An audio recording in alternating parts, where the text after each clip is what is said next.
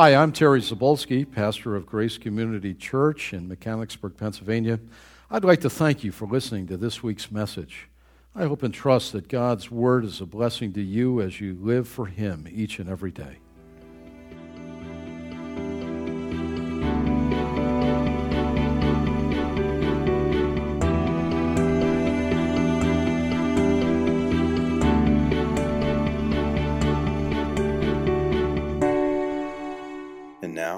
Special guest, Roger Webb. Well, since the illustrious speaker didn't show up, I decided to, to come up here and fill the pulpit. Uh, let's turn, if you will. We'll start in uh, 1 John chapter 3. We're going to be hop skipping around this morning. But before we start, let's pray. Our gracious Lord God and our Heavenly Father, we come before you in the name of the Lord Jesus Christ because He is the one and only way that we, as sinful human beings, can even begin to think that we can approach your throne of grace. And yet we can. We would ask that as we consider this, your word, as we consider the many different thoughts and ideas uh, on this topic, that, that you might coalesce these things in our minds so that we can share them with others when, when opportunity presents. Help us to indeed have uh, an answer, to give an answer to everyone that asks us of the hope that lies within us with meekness and fear. Teach us by your Holy Spirit, we pray in Jesus' name. Amen. Well, I was for some time wondering exactly what I should bring as far as a, uh, um, a message, and the Lord has been working in my, my thoughts about uh, preparing a, a, a, message that had been burdening my heart uh, on a particular thought, but I didn't bring that one. Uh, through circumstances, I chose not to bring that, uh, but uh, I also thought of a recent Sunday school lesson that uh, um, I gave to the kids. In the last few months, I've been in teaching the, the young people and, and having that blessing. Um, and we talked about you know, if God is good, why is there so much evil in the world? And I mean, all we need to do is look at the, the newspaper. This morning's newspaper, what was on the front page? Two young women from Peru came, uh, married two young men from the United States, and one of them got killed. And they're extraditing the, the young, young man to Peru on murder charges. We don't have to go back very far in recent history to think of the hurricane in the Gulf Coast states or the tsunami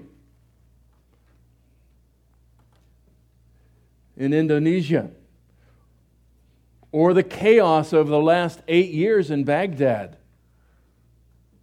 What's all these tragedies, whether it's on a global scale or on a personal scale, here we have Violet, who, who faced her own personal tragedy, and she's working through that. Why do things like this happen? Why would God allow such a thing to happen? This question comes up a lot. Now, sometimes this idea is posed by people who who are suffering through the issues. Sometimes they're, they head the wrong direction as well. Uh, uh, recently, uh, well, within the past number of years, Ted Turner was interviewed about, uh, he was commenting on the loss of his sister to a devastating brain disease. And he said, I was taught that God was love and that God was powerful. Yet I didn't understand how someone so innocent could be made to suffer so. In one of his biographers noted concerning Charles Darwin that one issue in Charles Darwin's life was the loss of his beloved daughter Annie to a stomach disease. And she suffered immensely from the pain. And this biographer wrote any vestige of belief in God left Charles Darwin at that time, which is a shame. People look at that question and sometimes head the wrong direction. Sometimes this is a merely philosophical argument that, that somebody would have to deny the existence of the God of the Bible. The message, the, the thought goes something like this God is either a monster who is all powerful and could stop the evil, but chooses not to, thus allowing people to suffer, or God is impotent and can't stop the evil.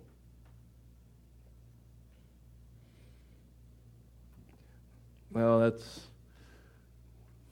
that line of argumentation is what is generally called reductionism. It is uh, presenting two possibilities and eliminating all other possibilities, and you, you're forced to choose between the two. But there are other answers to the question. But where does this type of question come from? And this is what we want to discuss this morning. Where does this type of question come from? And I want to take a few moments to discuss and answer it from a biblical perspective. Where does it come from, and how should we respond as, as Christians?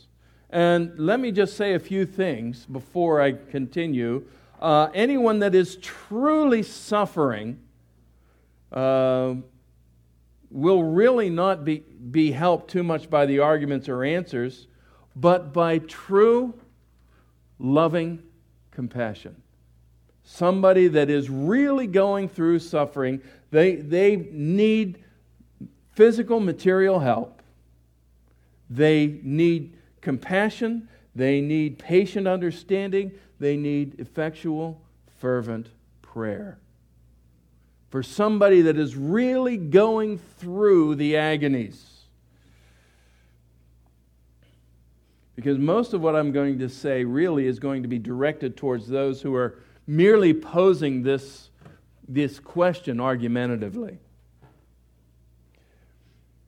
But nothing that I say should be construed to, to minimize or belittle the suffering that another person is going through. And I sort of, as I was thinking through this, I thought of uh, what the Lord Jesus said in, in Mark 14 7 when he was being anointed he said, For the poor ye have always, and whensoever ye will, you may do them good. What is the Lord Jesus saying at that point? These aren't just empty words, but it's really a mandate from the God of heaven that we should meet the physical needs of whomever we can, whenever we can meet it.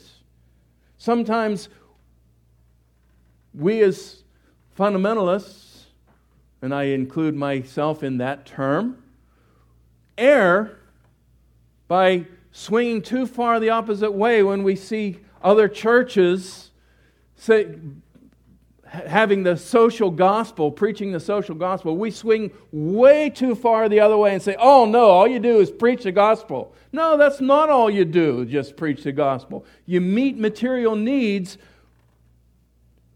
when you have, if you, I asked you to turn to 1 John chapter 4, Look at 1 John 3, verses 16 through 18.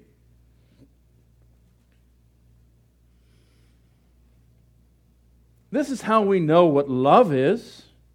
Jesus Christ laid down his life for us, and we ought to lay down our lives for our brothers. If anyone has material possessions and sees his brother in need, but has no pity on him, how can the love of God be in him? Dear children, let us not love with words or tongue, but with actions and in truth. If we have material needs, if we have material goods, and we see somebody who has a material need, that's a divine appointment. God gave us those material blessings not so that we can hoard them to ourselves. He gave them to us and then showed us the person who needs them. And you might say he stands back and says, Okay, now what are you going to do?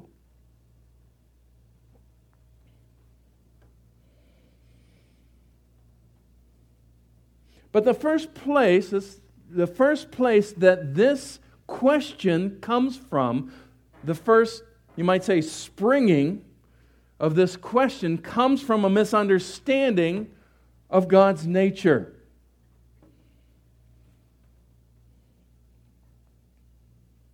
God is both good and all powerful and just. Isaiah 46, 9 through 11 states that God is all powerful. Whatever He says, He will bring it to pass. But 1 John 4 8, which is where we wanted to go. Whoever does not love does not know God, because what? God is love. The very essence of his nature is loving.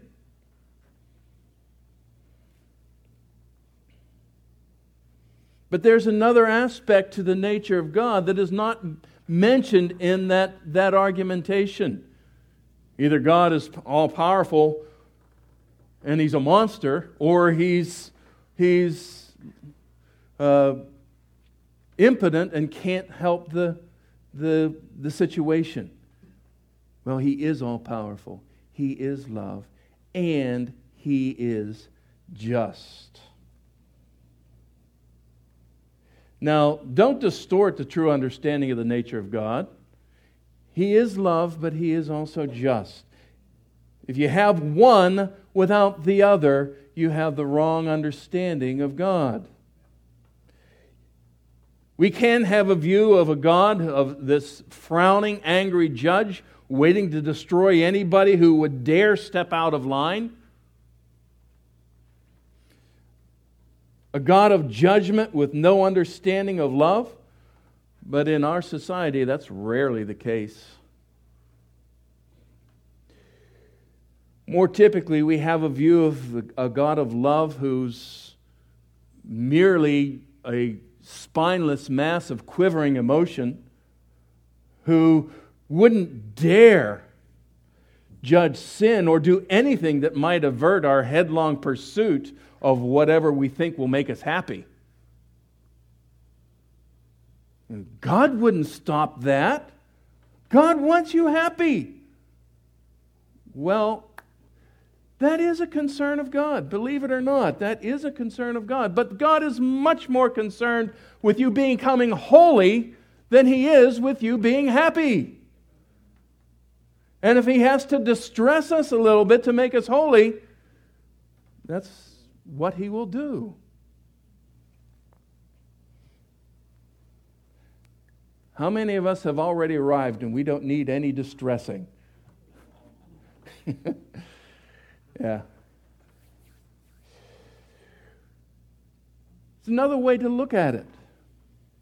We would not think that a government that willfully and knowingly ignores the blatant violation of its laws to be a very good government, would we? Can you imagine going before a judge? And the judge says, Well, uh, yeah, I know that uh, you were speeding and you were driving drunk and you hit that pedestrian and killed them, but that's okay. I'll just let it slide. Is that a good judge? Of course not. So it is with God's moral government of his universe.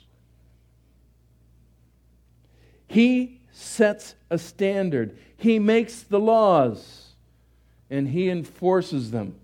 If you will, turn with me to Romans chapter 2. Starting in verse 6, Paul gives us a general statement about the Lord's justice.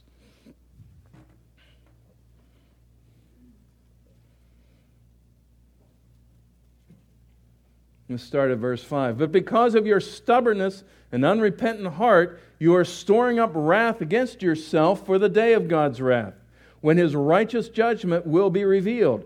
God will give to each person according to what he has done. To those who, by persistence in giving or in doing good, seek glory, honor, and immortality, he will give eternal life.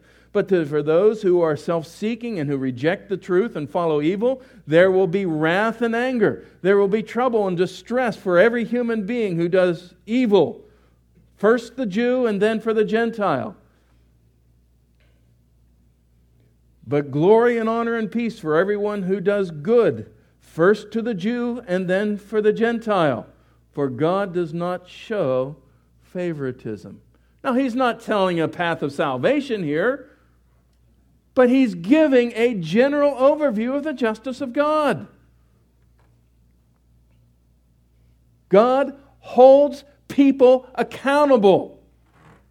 One of the most primary lessons that we have to teach our children as they're growing up is every action that they accomplish has consequences. Some of them are not very pleasant, and some of them are very pleasant.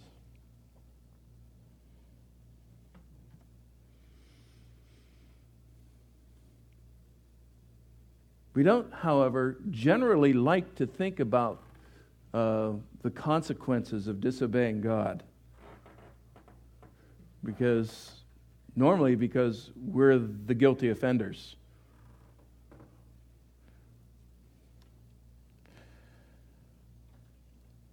Moreover, God's love and his justice are always in perfect harmony.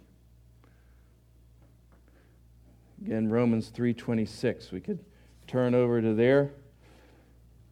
To declare, I say at this time, his righteousness, that he might be just and the justifier of him that believeth on Jesus. God is both just and has worked the way of salvation so that his justice can remain unimpeachable and still look at us and impute to us the righteousness of Christ and declare us one with Him. He can actually state that He is not ashamed to call us His children. What an awesome thought. But when Adam sinned, God, in his justice, allowed him and us to suffer the consequences of that rebellion. And we see it all around us the wars, the fights that have plagued mankind, all the natural evil of the, of the world not fully upheld by God. That's God's justice. And that leads us actually into the next breeding ground for this question. Not only is God just, and it comes from a misunderstanding of the, the nature of God, But this question comes from a misunderstanding of whose responsibility all this is anyway. The individual that states, well, why did God allow this to happen? If you stop to think about that statement, who's the one that they're blaming for the evil? God. It's all God's fault.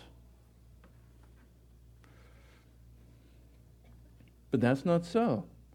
God made a perfect world. It was very good. He states it was very good. That means every single minute detail that God had intended to bring out, he, it was perfect, exactly the way He wanted it. There was no death, there was no disease, there was no suffering. All the animals were in perfect harmony.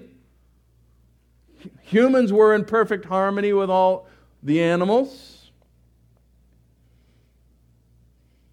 This, by the way, is one reason why you can't believe the Bible and believe in millions of years of earth history. Millions of years requires death.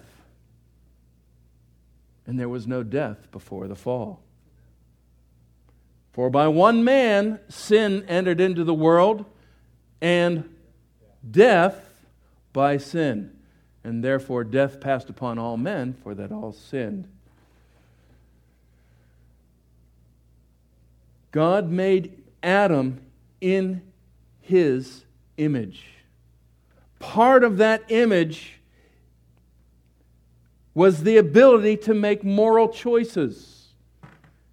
Every single one of us have the ability to make moral choices.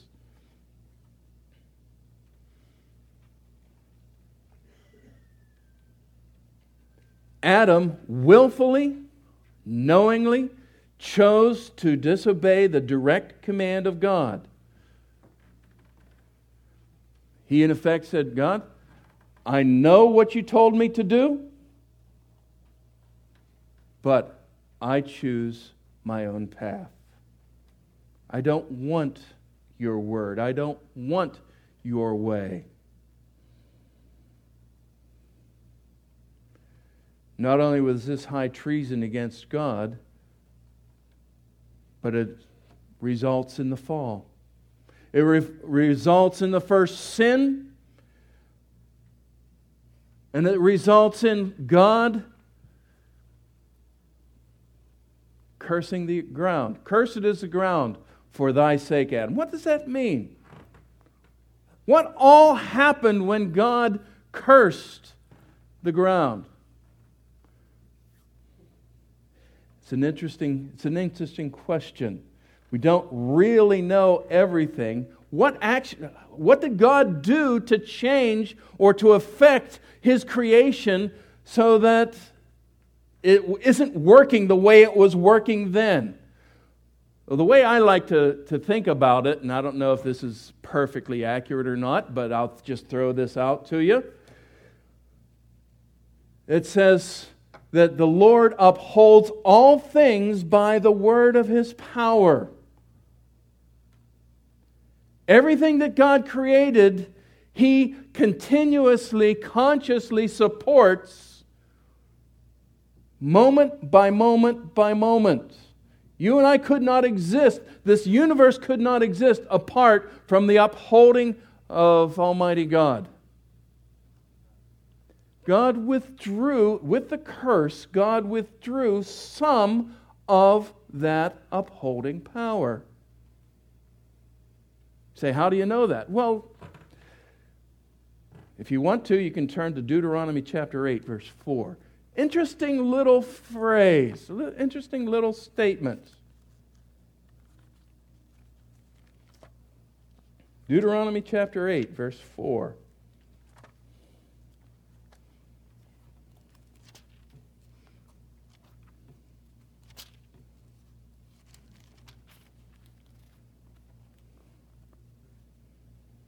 He's talking about the children of Israel in the wilderness as they wandered for 40 years.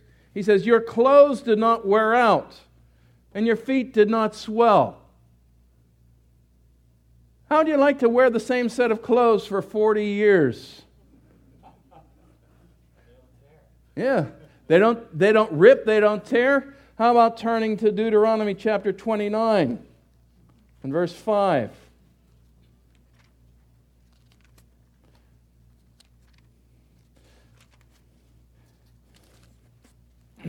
so much for the fashion industry, right? But Deuteronomy chapter 29, verse 5. During the 40 years that I led you through the desert, your clothes did not wear out, nor did the sandals on your feet. What was happening there? God chose during that period of time to fully uphold that aspect of his creation. How about this one?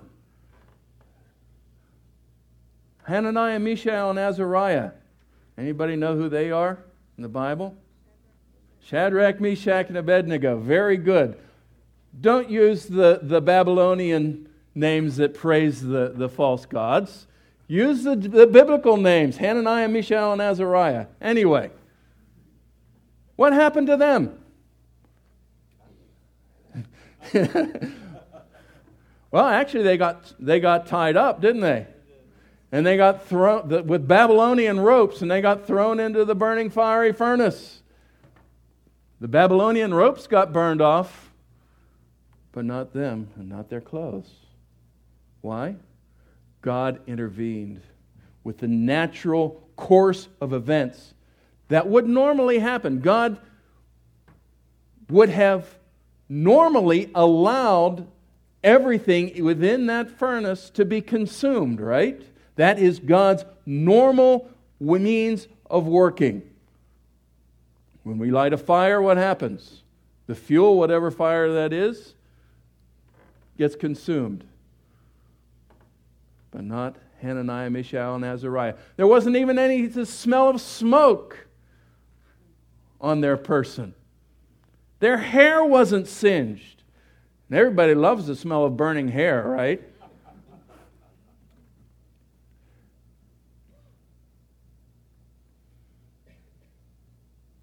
God, because we chose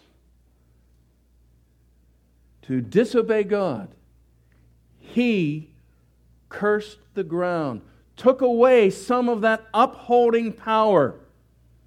And as a result, we have a broken world. We have a world with remnants of beauty, with, with tremendous complexity that we can't even begin to understand. Inside each and every one of our cells is a complex working of things that are far more complex than everything that's going on in New York City right now. The timing, the, the, the effects of, of the inner workings of these micro machines. And I could go on and on and with follow that rabbit, rabbit trail for a long time, but I'm not going to. And yet, with all that, things break, things wear out. Genetic structure breaks down, and we're not nearly as capable as our, our great, great, great, great, great, great grandparents.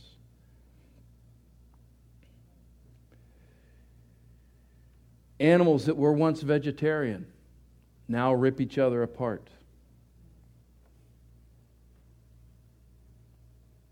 An earth that was perfect now is disrupted with earthquakes and volcanoes and hurricanes, tornadoes, all sorts of natural evil.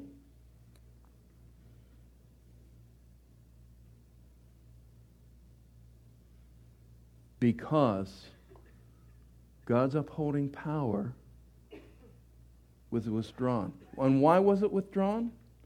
Because God gave Adam and us, who fell in Adam, a taste, just a taste, of what life would be like without Him. Have you ever heard somebody say, Well, life is hell? And you, you think, You don't know the half of it, brother. Well, you know what? There is a smidgen of truth in that statement. Because God withdrew some of that upholding power, He's giving us a taste of what life is like in hell. Just a little dab, a little taste.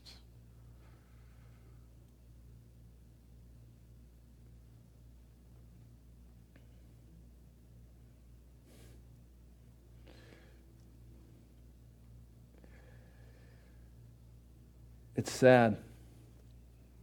We've been, Eric is uh, very caught up in uh, the Civil War.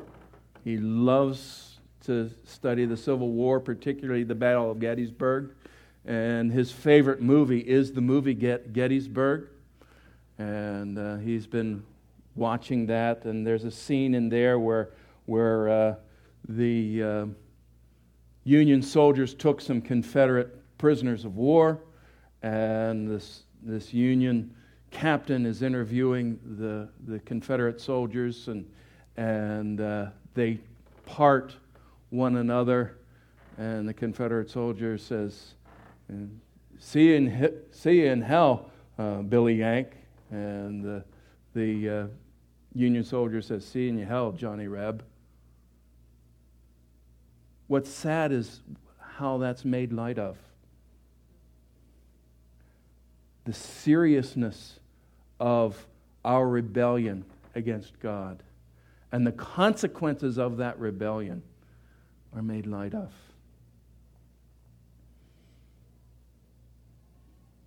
But this world, which is broken, is giving us a little bit of what life is like without God. We're suffering because we have that same sinful nature as Adam. We're suffering because we make this, every time we sin, we choose to do what Adam did. We, in effect, say, Adam, I'm standing shoulder to shoulder with you. Give me a bite.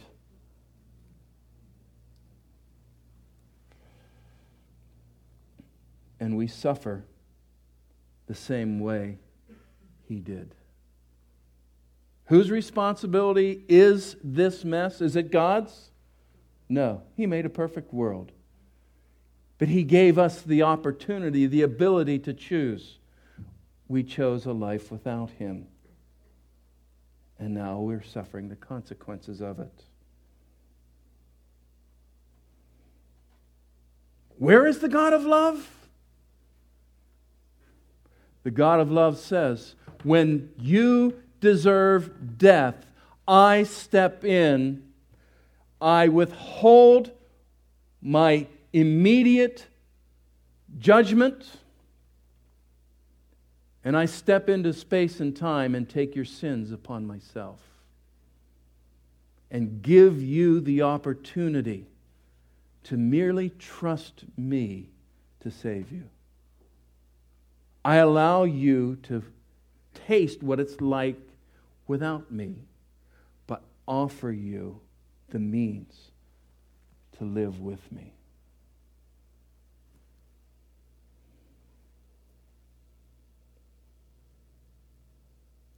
This question comes from a lack of understanding of, of the nature of God. It comes from a misunderstanding of whose responsibility the decision was anyway. Thirdly, it comes from a misunderstanding of God's purpose. If God could stop it, then why doesn't He? If God can stop the evil, why doesn't He? Well, stop and think about that for a minute. Will God stop the evil sometime? Amen. When?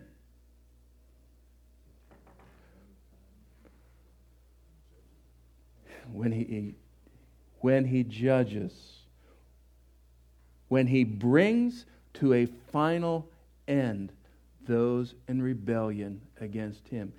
He gives us, again, a little taste of that at the second coming of Christ.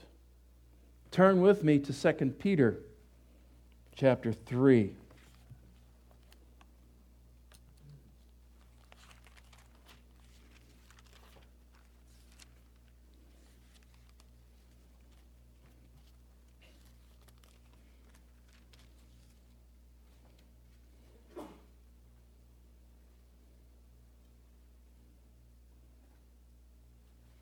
This is set in a context, 2 Peter chapter 3, starting, we're going to start reading in verse 9. But this is a set in a context of Peter quoting unbelievers about the, the apparent delay of the Lord Jesus' return. In fact, why don't we skip back to verse 3? First of all, you must understand that it is that in the last days scoffers will come, scoffing and following their own evil desires. They will say, Where is this coming he promised? Ever since our fathers died, everything goes on as it's, it has since the beginning of creation.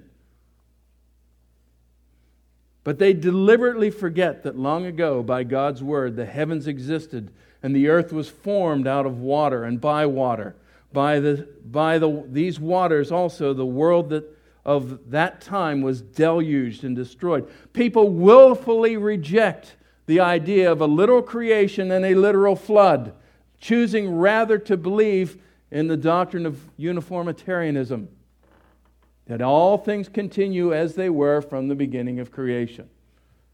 And again, we're not going to follow that rabbit, rabbit trail. But look what Peter says.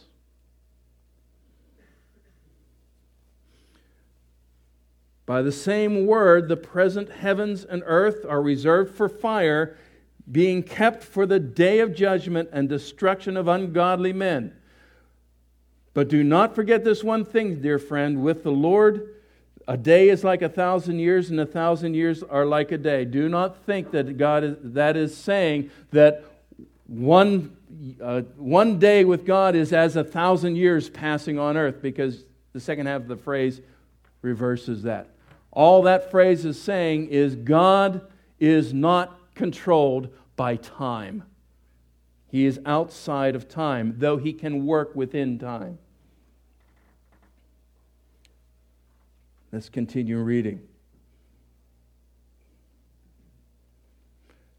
The Lord is not slow in keeping his promise, as some understand slowness. He is patient with you, not wanting anyone to perish, but everyone to come to repentance. That's the important phrase. Why is God not immediately coming to stop the evil? Because when He does stop the evil, He must destroy the sinners. He's giving everybody the opportunity to repent. Why doesn't he stop it? Because a lot of people are going to die when he does. A lot of people are going to be in hell when he does.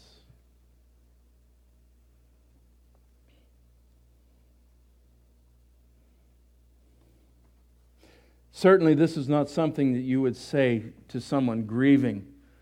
But an answer to the old question is why do bad things happen to good people? Well, from God's perspective, there is no such thing as good people. There is none that doeth good, no, not one. They are all gone out of the way. They're altogether become unprofitable. There is none that doeth good, no, not one. When the rich young ruler came to the Lord Jesus and said, Good teacher, what must I do to be saved? What did the Lord Jesus say to him? Why callest thou me good? There is one good, but God. And since you obviously don't see me as God, why do you call me good?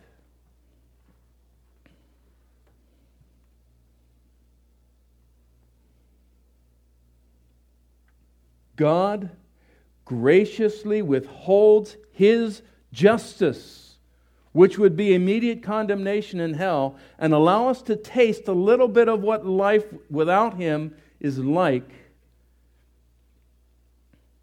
in order to give us opportunity and even desire to be saved.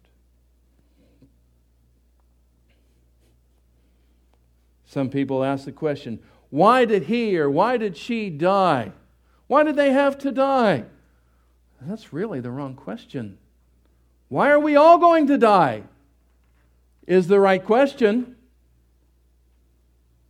And the answer is because we're all sinners. Every single one of us.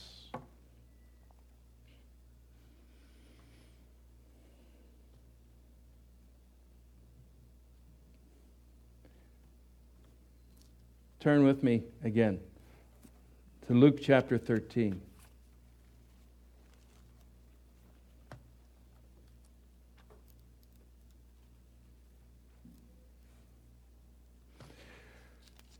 Again, this is uh, reflecting some of the self righteousness that we all have. Luke 13, verses 1 through 5 now, there were some persons at that time who told Jesus about the Galileans whose blood Pilate had mixed with their sacrifices.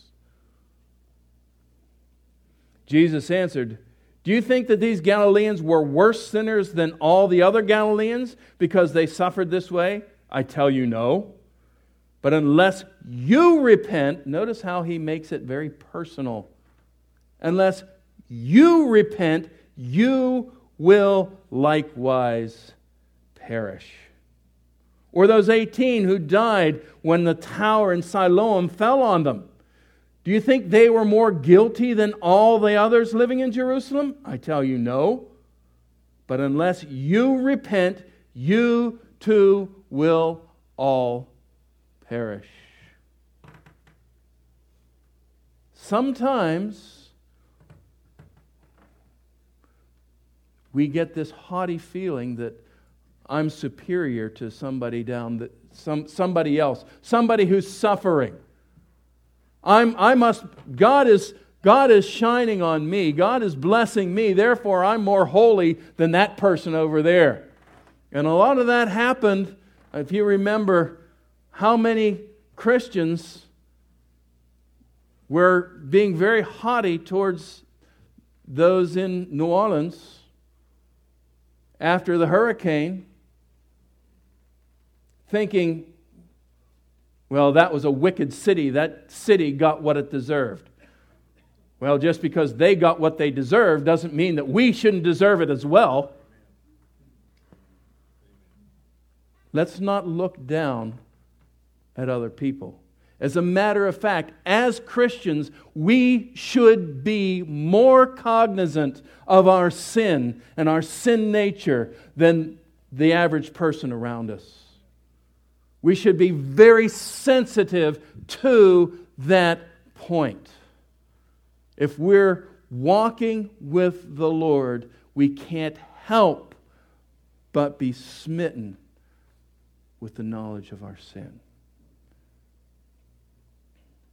Again, from the illustration. From sitting back there, you probably think this shirt is very, very clean.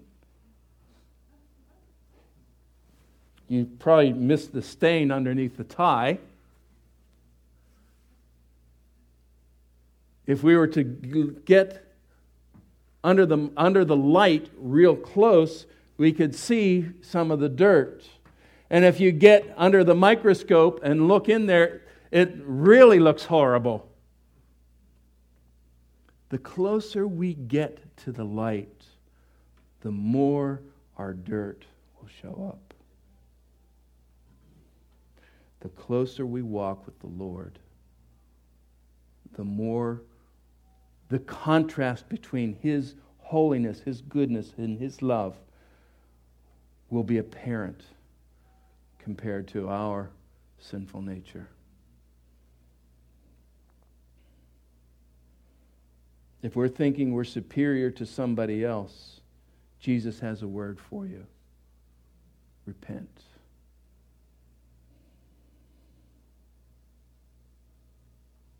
God's purpose is to bring about the salvation that we all need. Praise the Lord for every single person in this room who has been graced by God to enjoy that salvation. But remember, you don't deserve it. I don't deserve it. We have it because God is gracious. Period.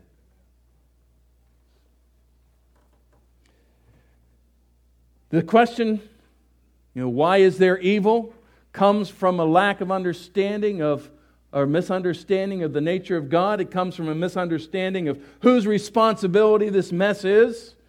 It comes from a misunderstanding of God's purpose. And it comes from a misunderstanding of a much bigger picture. The first big picture The old philosophical question why? Why did God do it anyway? Why did God, who was perfectly adjusted to his circumstances, the, the Trinity was in perfect harmony with one another, why did God choose to create?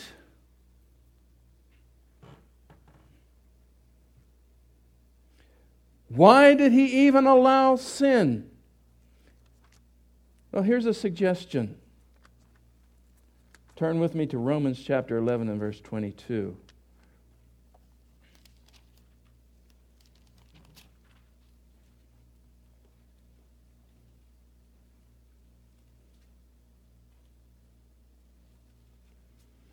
Consider, therefore, the kindness and sternness of God. I like the King James.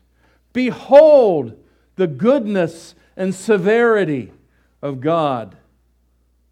What is Paul telling us? Look at it. Consider both of these opposite extremes. Think about the broad spectrum of all that God is. Very soon you'll boggle your mind, but Just as a suggestion, why did God do all this? God wanted to reveal every aspect of His nature to creatures who could understand what He is and who He is and freely love Him for it intellect, will, and emotions all wrapped up, which we have. God wanted to do that. God wanted to reveal His justice. God wanted to reveal His grace, His mercy, His love, His wrath, the whole broad spectrum of who He is to us. It's going to take us all eternity to learn everything there is to know about God. Stop to think about that for a while, and your mind will soon go tilt.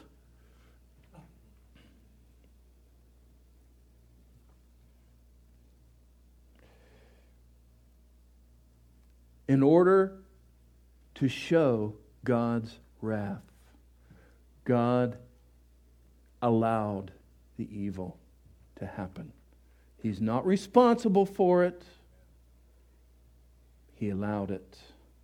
Second big picture God has perfectly good reasons why He allows things to occur, reasons that we may not see. Have you ever had this experience where you go through a severe trial and you make it through, and after time and reflection, you say, You know, that was no fun, but I profited by it. You know, we'll be able to say that about every aspect of our life in eternity. That was, I, my view of, of eternity is we'll be able to remember this life like a bad dream. But think, God led me all the way. Kind of like the poem, The Footprints in the Sand. God worked his perfect will out, and it was perfect. It was perfect for me. Think about Job. He lost his family, he lost his home, he lost his possessions, he lost his wealth, he lost the support of his wife and the respect of his friends.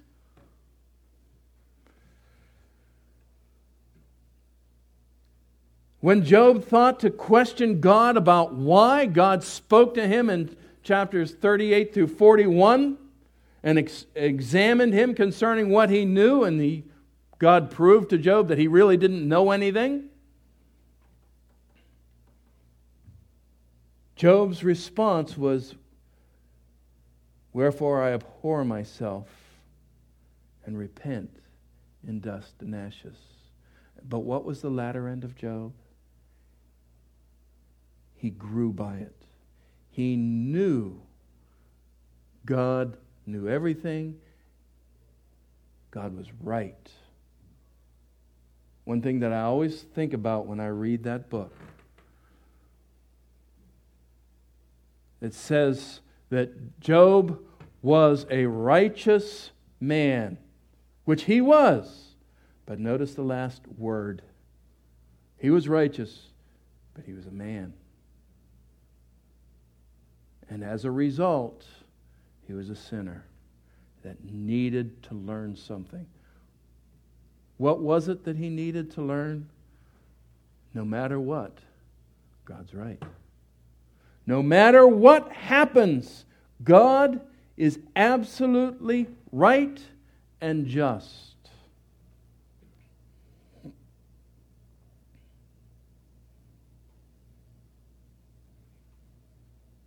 God often uses trials to turn us to Him, to get us to focus on Him.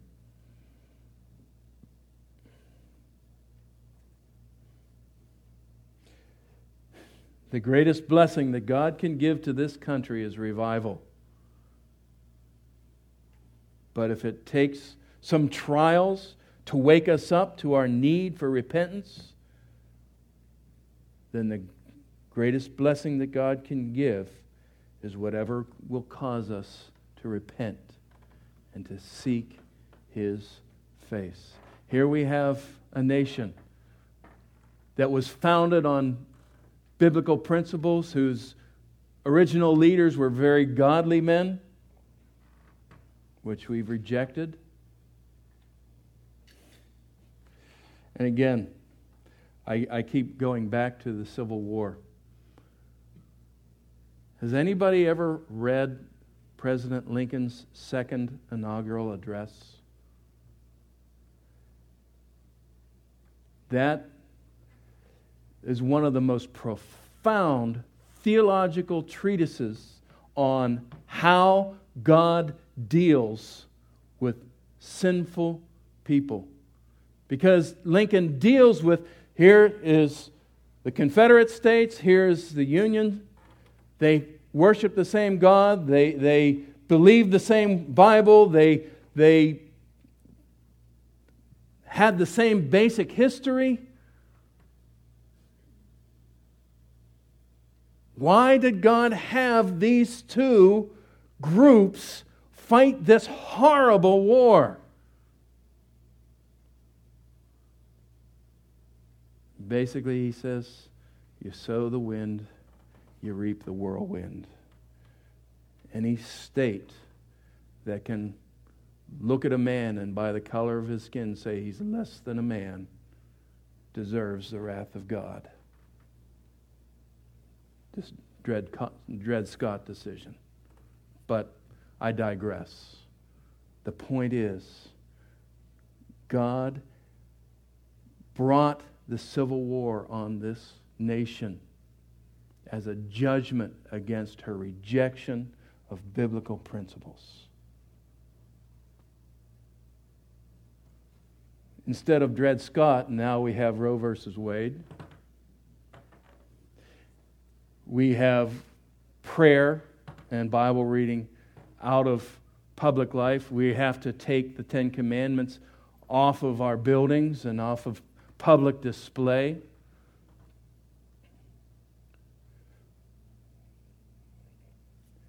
And we could go on and on and on. We're rejecting God. What's the greatest blessing that we can possibly get?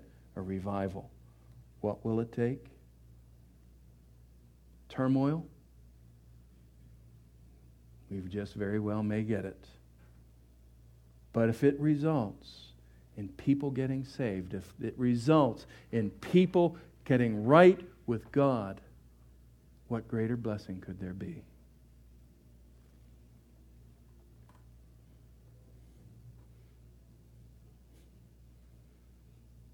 The third big picture.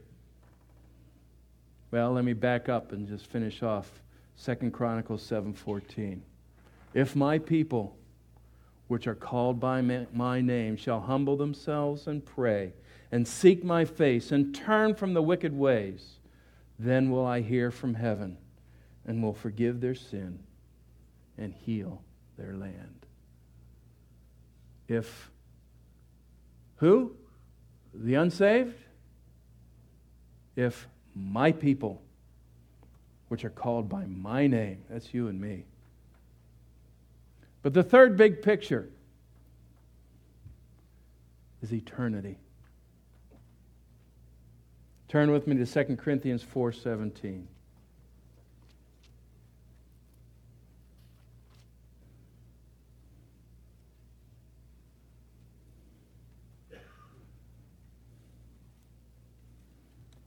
We'll start at verse 16. Therefore, we do not lose heart. Though outwardly we are wasting away, yet inwardly we are being renewed day by day. Notice verse 17. For our light affliction, and I'm going to break into the King James, I know. Our light affliction, which is but for a moment, worketh for us a far more exceeding and eternal weight of glory. Yeah, we endure a long period of difficulty and hardship. But what does that compare to eternity? That bad dream that we suffered some time ago. Our light affliction, which is but for a moment, works for us a far more exceeding weight of glory. Therefore, my brethren, be steadfast, unmovable, always abound in the work of the Lord, for as much as ye know that your labor is not in vain in the Lord. Continue to work, continue to strive, continue to endure whatever the Lord brings our way. I just read an article this past week about a brother in the Lord who was diagnosed with throat cancer. It eventually took him. But all through it, he did not say, Why, Lord?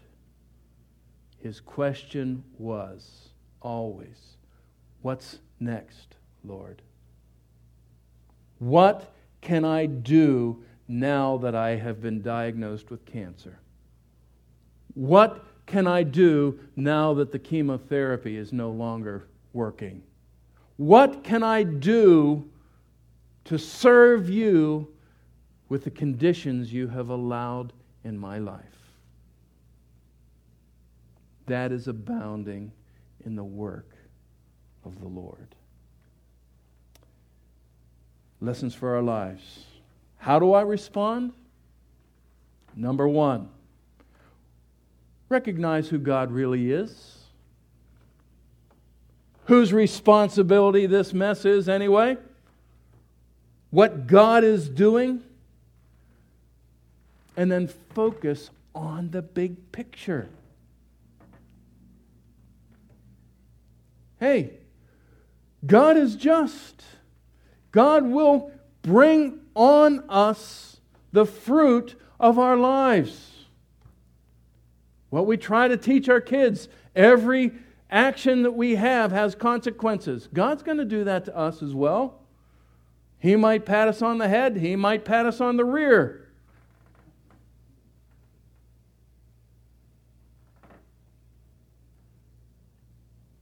Whose responsibility is it? Who sinned in Adam? Me. I'm at fault. I'm the one, and I stand shoulder to shoulder with Adam and partake of the fruit every time I sin. And say, Lord, I don't want you, Lord.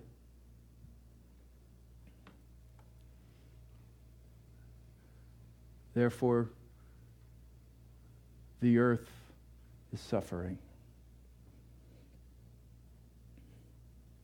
Think about what God is doing what he is bringing about. He's bringing about out of that slimy mess, despising even the, the hand that is soiled by the filth. He is bringing out of that slimy mess you and I for his honor and glory. And he has a much bigger picture in mind than any of us can even dream. And even if those suggestions that I had are true, which I believe they, them to be, God has far more than I can even imagine.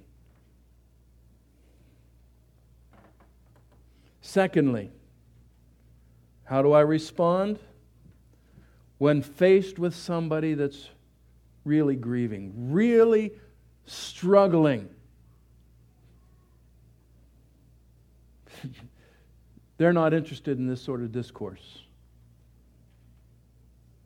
Just be there for them, comfort them, support them. If they have material needs, take care of it if you have the ability to do so.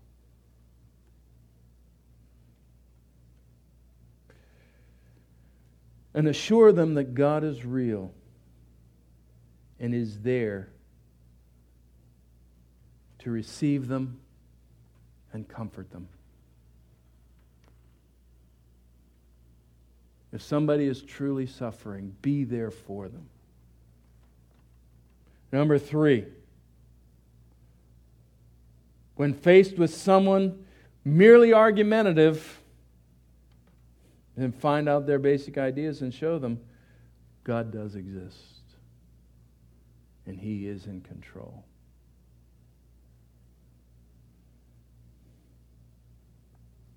And finally, perhaps you're here today and have never come to the point where you can say with certainty, God has saved me. I know that when I die, He will take me to be with Himself for all eternity. If you can't, with 100% assurance, say that, and that concerns you, please see me, see one of the elders before you leave today.